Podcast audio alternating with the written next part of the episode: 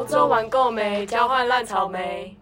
嗨，大家好，我是平平。嗨，我是 Jess。在 Celine 那一集，我们有提到说 Jess 的宿舍很难抢，就是连 Celine 还有很多人啊都抢不到，然后就必须要去外面租房子。我就很好奇说，那 Jess 你的宿舍到底是有多好？里面到底是长怎样？为什么这么多人想要抢，又那么多人想要去住？到底为什么？就是宿舍是总共有两栋吧，上次有提到，每一栋的格局是第一层楼都是可以有六个人住，剩下楼层是一层楼可以住十七个人。那总共这样子也是一百四十八个房间可以让人住而已。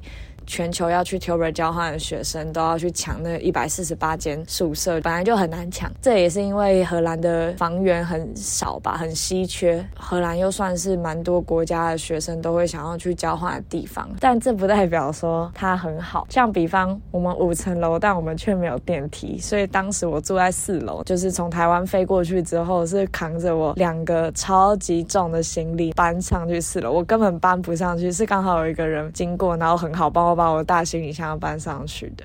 大概介绍一下我们宿舍的装潢，它其实是一个 Y 字形的建筑。那大家可以想象，就是在中间交界处的地方是共用的卫浴跟厨房，然后可能还会有我们的交易厅。这样基本上我可能要去上厕所啊，或是要去煮饭，都蛮容易遇到我室友。就即便我们住在不同边，那交易厅有什么东西啊？我们交易厅哦，木头的沙发，就很像公园那种长椅，当然是粘在墙壁上的，有电视。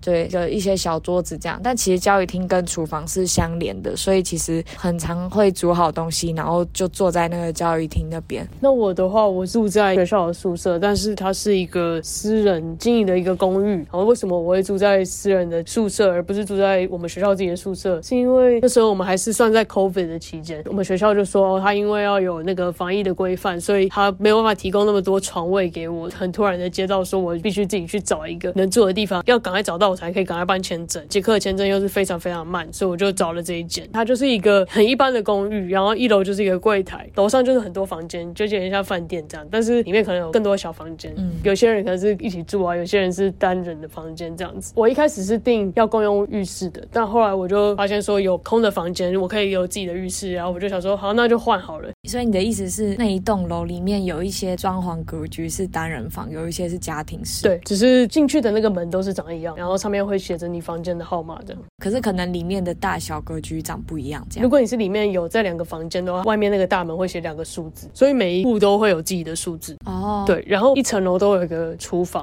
厨房就是不管怎样，就是大家一起共用。我们有烤箱，然后有热水壶、微波炉，在厨房旁边也都会有一个长长的餐桌，然后大家可以坐在里面。如果想要聊天的话，可以去那边聊，但你也可以拿回去自己的房间吃。那你们有洗碗机吗？没有，我觉得洗碗机真的是一个很赞的发明。我从来没有用过，哎，就是我们宿舍有，最刚开始用的时候，我觉得很恶心，应该洗不干净，所以我都还是会自己洗。但是因为就是我是一个蛮怕冷的人，而且我在台湾就是一个很不喜欢洗碗的人，冬天已经很冷了，然后还要去碰冰水，所以后来我看到我一些室友就是欧洲人，他们都会把碗盘啊就直接放在洗碗机里面，然后丢一块肥皂就可以洗得很干净，是洗到可以摸会有那种咕噜咕噜的声音。丢一块肥皂什么意思？他们说那个是 soap，但是就是一个很小块很小。块是清洁剂，干的丢进去，然后反正洗碗机会自己有水，是专门 for 洗碗机，对对对，它就会自己洗啊，洗完然后打开来就有冒蒸汽，就让它放凉一下，然后再开始归位。就我觉得我最刚开始的时候，其实觉得很恶心，我跟。我的韩国室友，然后日本室友，还有新加坡人，就我们这些亚洲人都觉得好恶心哦，这样好脏的感觉。但我们后来都太懒惰了，所以我们后来都会往里面狂塞。所以我觉得洗碗机是我宿舍蛮赞的一件小家具。虽然我的宿舍没有洗碗机，但是我们有电梯。我们总共是有。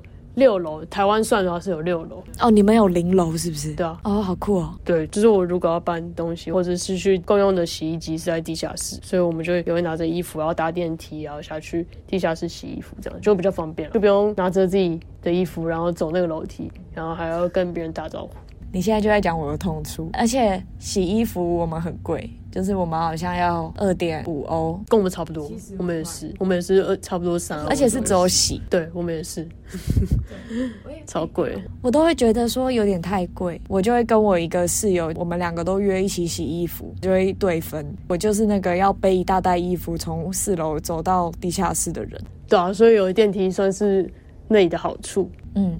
而且你们还有那柜台人员，我觉得超酷的，好先进哦。因为他是那个私人管理的宿舍啊，只有白天啊，白天的时候会有一个柜台服务人员会在那边协助你。就假如你有房间有什么灯坏掉啊，或者是突然漏水，你就可以直接下去跟他讲，而且他的那个速度很快。就感觉很不像在捷克，因为我那时候我厕所灯、房间的灯都有坏掉过，一下去跟他讲，他就说好，马上明天就会有人去你房间修。那他可以代收包裹？可以啊，他会寄 email 给我，然后告诉我说，哎，你有一个 mail 啊，或者是 package，反正他都会帮你收啊，你再下去给他拿，还不错啊。可是有一个蛮酷的，就是我那时候灯坏掉嘛，他就说会有人来我房间修完，隔天的时候他先敲门了，你不在的话，他就会直接进去。所以我那时候修完之后，我就回家，然后我就想，哎，怎么好了？但就会觉得有点，可是他昨天已经问你啦，你也说好啦。我那时候不知道说哦，他会直接进来帮我修，虽然我也没查啦，只是觉得哎，他可能觉得那样已经取得同意。对啊，对啊，但我觉得是蛮方便的，反正我也没查，只是会觉得哦，房间其实有点脏，反正里面也没有什么值钱的东西，怕被偷。哦，是这样没错，只是房间很乱，这样会不会有点不好意思？但好像也没差，反正他也不知道我长怎样。哦，所以我觉得有柜台人员算是那边的好处，这样我们可以去借吸尘器啊，然后还有拖把，知道吧。那你？刚刚说你灯坏掉是怎样？我那时候住是有自己的浴室嘛，我浴室的灯跟房间的灯都有坏掉过。房间的灯坏掉是因为我那阵子常常就是一直划手机，划到最后，然后就拍灯睡觉，所以那个灯可能已经有点过劳，然后就坏掉了。但我浴室的灯就比较特别，因为我不知道为什么我那个浴室的灯它是感应的，它没有任何的按键，它是等你人走进去之后它就会亮。这样感应的有好处就是你进去的时候不用开嘛，可是有一个坏处就是你在上厕所的时候上到一半必须要开始在那边挥手，而且。有时候你坐着挥还不够高，你就还要有点围起身那样挥。那时候在我宿舍里面，我从来没有在马桶上面划过手机，因为划一划我就会全按。对，刷牙的时候也要就是右手拿着牙刷刷牙，然后左手就要在空中这样一直挥挥挥。就还蛮恐怖的。刷牙的时候你会看到镜子嘛？刷一刷刷，嘣，突然按掉，其实有点恐怖。虽然你明知道它就是感应的，但你就是会觉得不想要体验那个按掉的感觉。瞬间按掉就有点吓到了哦。可是很奇妙的是，我在任何地方都需要挥，可是我在洗澡的地方就不用。洗澡还要再挥，有点太烦人。对，可是你要站在正确的位置。我有一次就心血来潮，我可能就换个位置站，然后它就会按掉。我就发现说，你一定要站在一个特定的位置上面，它才不会按掉。所以那个灯很烦，就会一直开开关关，开开关关。我即便我在里面，它也不会一直开着，然后它就一直开开关关，开开关关，所以它有一天就坏了。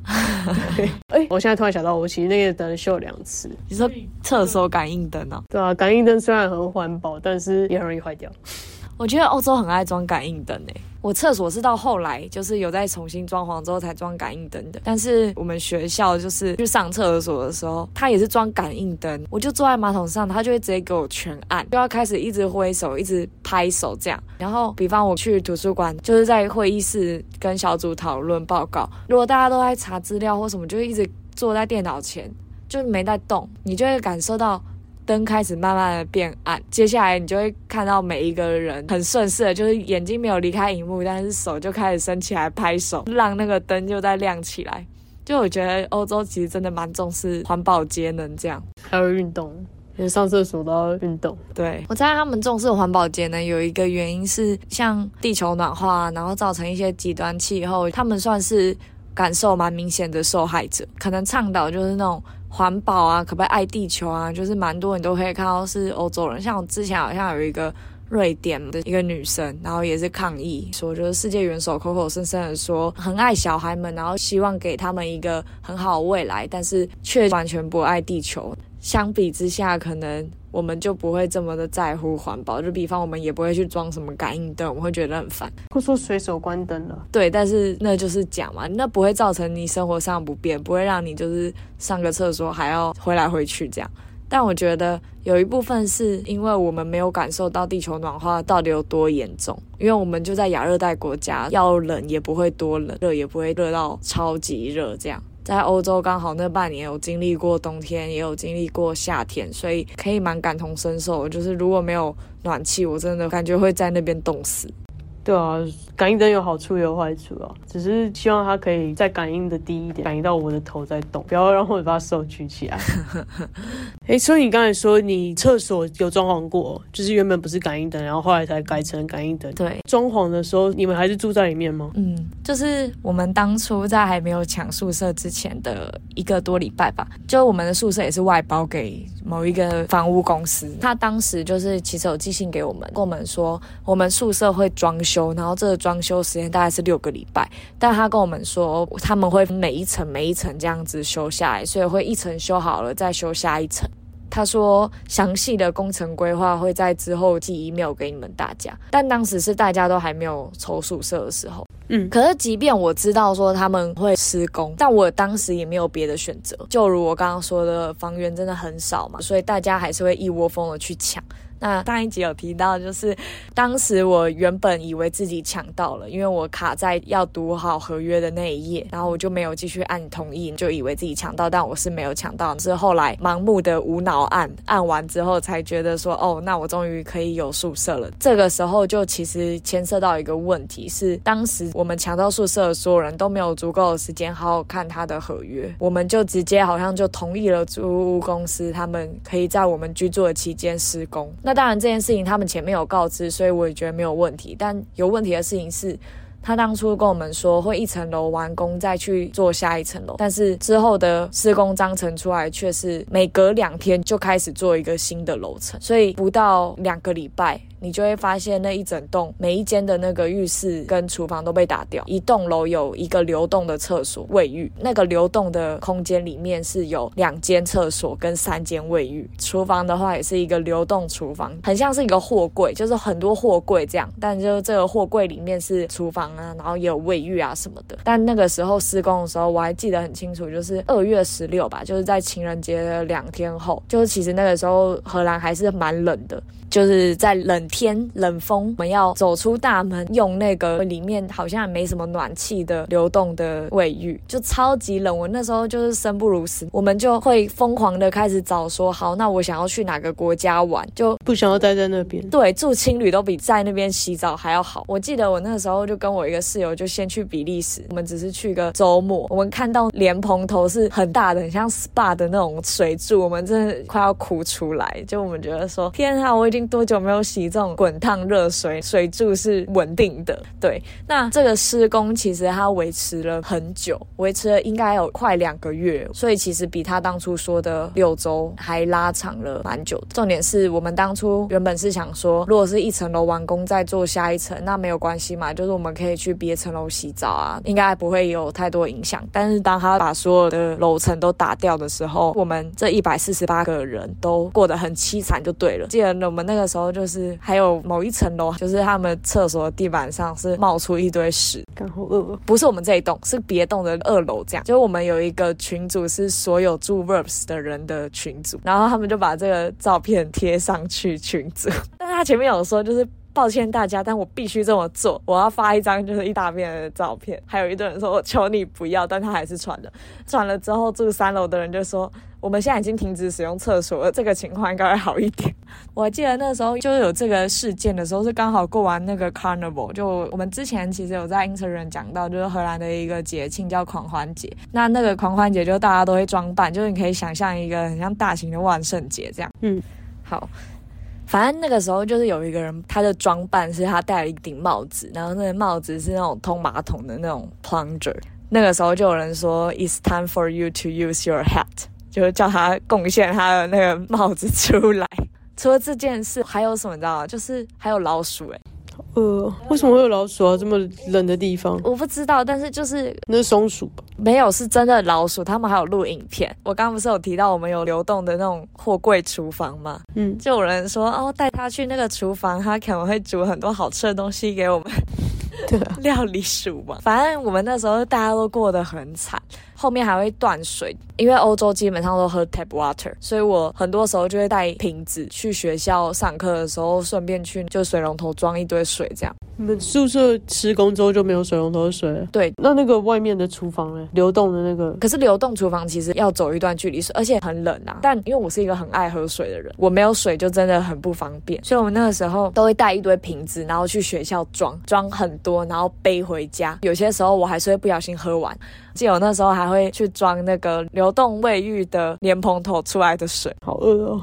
可是我没有选择，因为那真的很冷啊，我不想要去更远的地方。那个莲蓬头的水就是从那个马桶里面那个粪水过滤之后喷出来，我乱讲。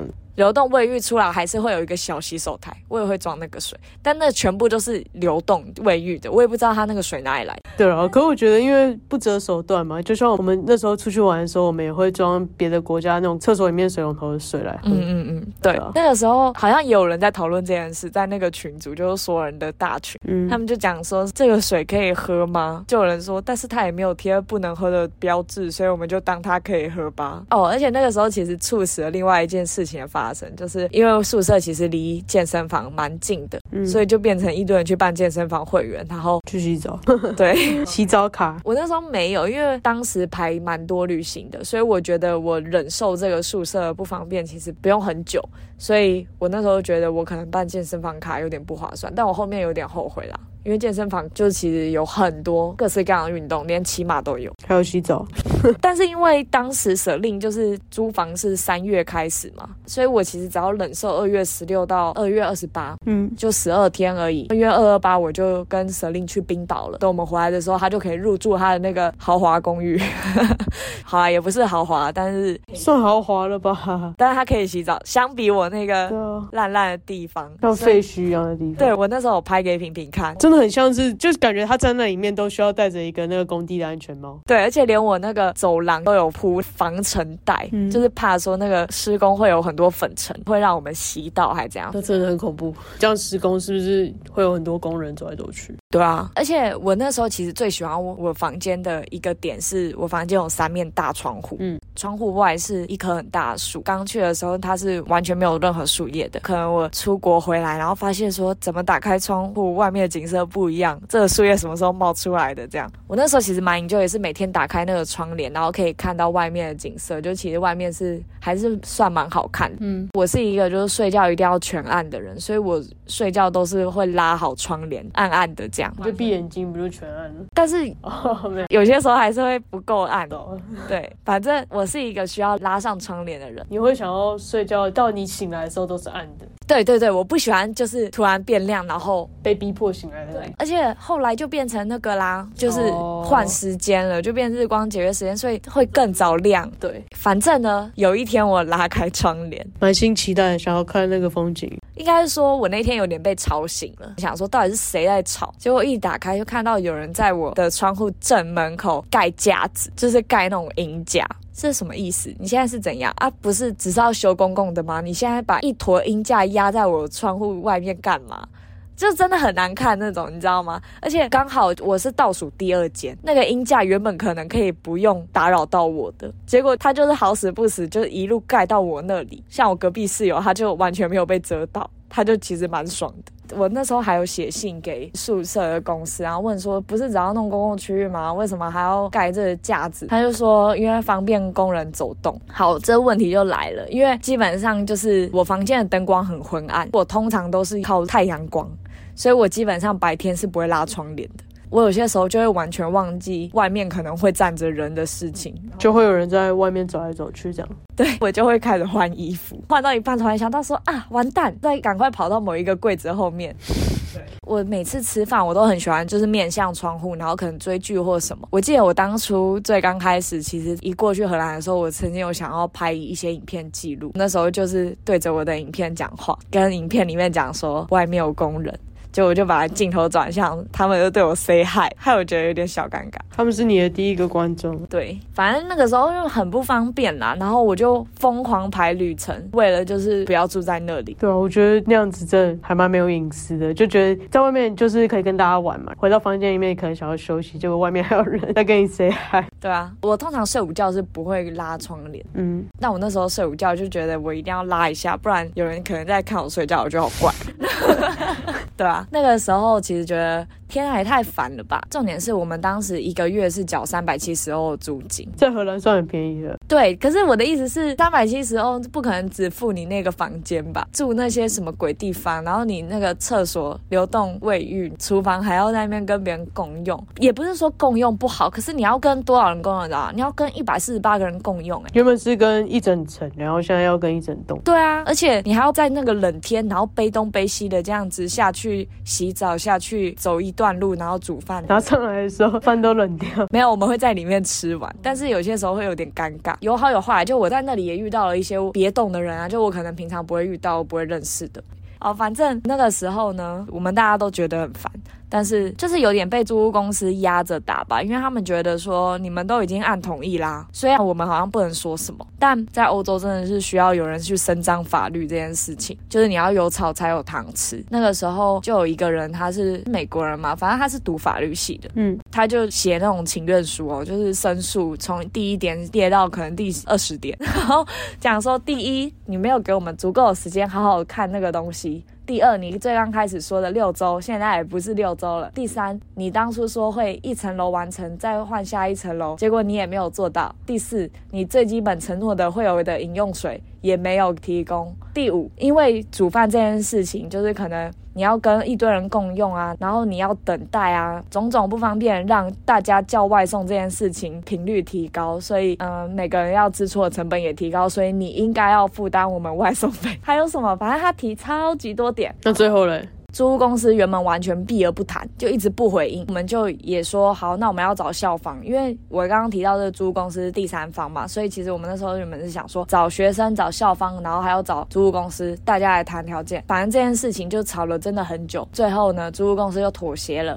他就说好，那我们会一天付你们十五欧，照着工期算，十五欧外送费，不是，就是一天赔你十五欧。等他全部的工期都完成之后，我是收到五百二十欧的。反正他最后就是超过一个多月啦。但其实这样子算下来，我其实蛮赚，因为如果三百七十欧去除以一个月的话，我一天其实只要付十二欧的房租，所以其实他一天赔我十五欧是划算的，就基本上他让我一个多月都免费。对啊，对啊。可是这件事情是真的，就是。如果没有吵的话，就不会发生诶。他们当初原本可能就是完全想要就这样子摸过去。对，反正如果遇到不合理的事，就一定要为自己发声啊，嗯，对吧？你你经历过这件事情之后的感想？对啊，但是这次不是我发生啊，但我有受贿。对啊，超爽的，等于你买六个月送你一个半月，超爽。感谢那个美国人。啊，那时候成功之后，大家有没有在群组感谢他之类？我觉得大家应该有很开心吧，因为我们那时候其实很不爽的是，有一个人他叫 Mindy，然后他是一直都在跟我们处理大大小小宿舍的事情，就我们都要找他。他是学姐是不是？不是不是，他就是租公司的代表负责人。对对对，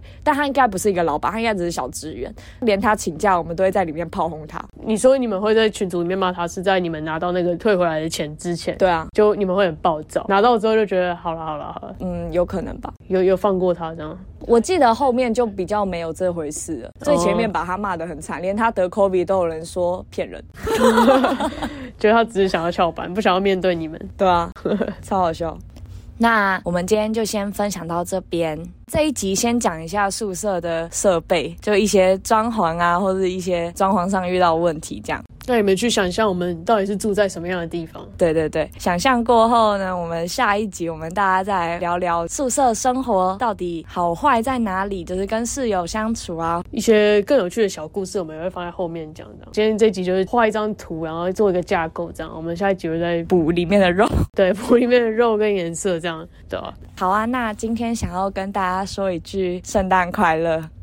耶！祝大家圣诞快乐！希望你可以有一个很好的圣诞节，然后呢，跟你好朋友一起过啊什么的。嗯，好，那就是圣诞节嘛，所以我想要就是分享一下佳节的气氛。我想要来感谢一个。我们的听众，我一直以为就是没有什么人在听我们的 podcast，我一直以为都只有我们的朋友被我们逼着去听。没错，先跟这个人说个拍谁就是你好像蛮早之前就留言，但我们两个没有想过我们会被别人看到。对，也是有一天我们自己无聊，想说去看一下，哎。就我发现真的有人留言，而且那时候我看到评论的时候，我还马上问 Jess 说：“你逼谁留的？是你逼谁留的吗？还是真的有人留？因为我们真的完全不敢相信有人会听，还会为我们留言，真的很感动。”对，那来念一下留言吗？好，那我们先感谢这位听众。那他的留言是说，标题是好喜欢 Jess 分享的小故事。他说，一直以来大家都觉得出国交换是有钱人家小孩有的权利，也一直在到底要不要交换中犹豫。因为家里经济也不是真的这么有余裕，很佩服 Jess 能够这么辛苦的存一整年的钱，跟我们分享这趟存钱之旅，让我又燃起一丝信念。希望平平跟 Jess 能继续分享欧洲小故事。然后挂号说，期待的搓手手。好，那。嗯，我很感动啦，就我觉得说没有想过，就是自己在分享这些存钱的故事的同时，就是能够去真的发挥影响力，去激励一些身边的人。就这是我想要做 p o c a s t 之前没想过的事情。原本只是想做到记录，结果真的有人被影响到的感觉。对，所以就是秉持着 Christmas 的精神，我非常的感谢，然后我也希望可以把这份爱传出去。你的留言我们有看到，我们也希望就是你可以不要放弃你的梦想，然后有任何问题就是欢迎私讯我们的 Instagram 欧洲烂草莓。那我们也有听说有很多人是在不同的国家收听，然后可能也是去留学啊，或是交换。那我也希望你们在圣诞节的时候可以过得很开心，做自己想做的事，然后好好给自己放松休息，这样。嗯，对。那 Merry Christmas，圣诞快乐！我们是欧洲烂草莓，我是 Jess，我是平平，我们下次见，拜拜。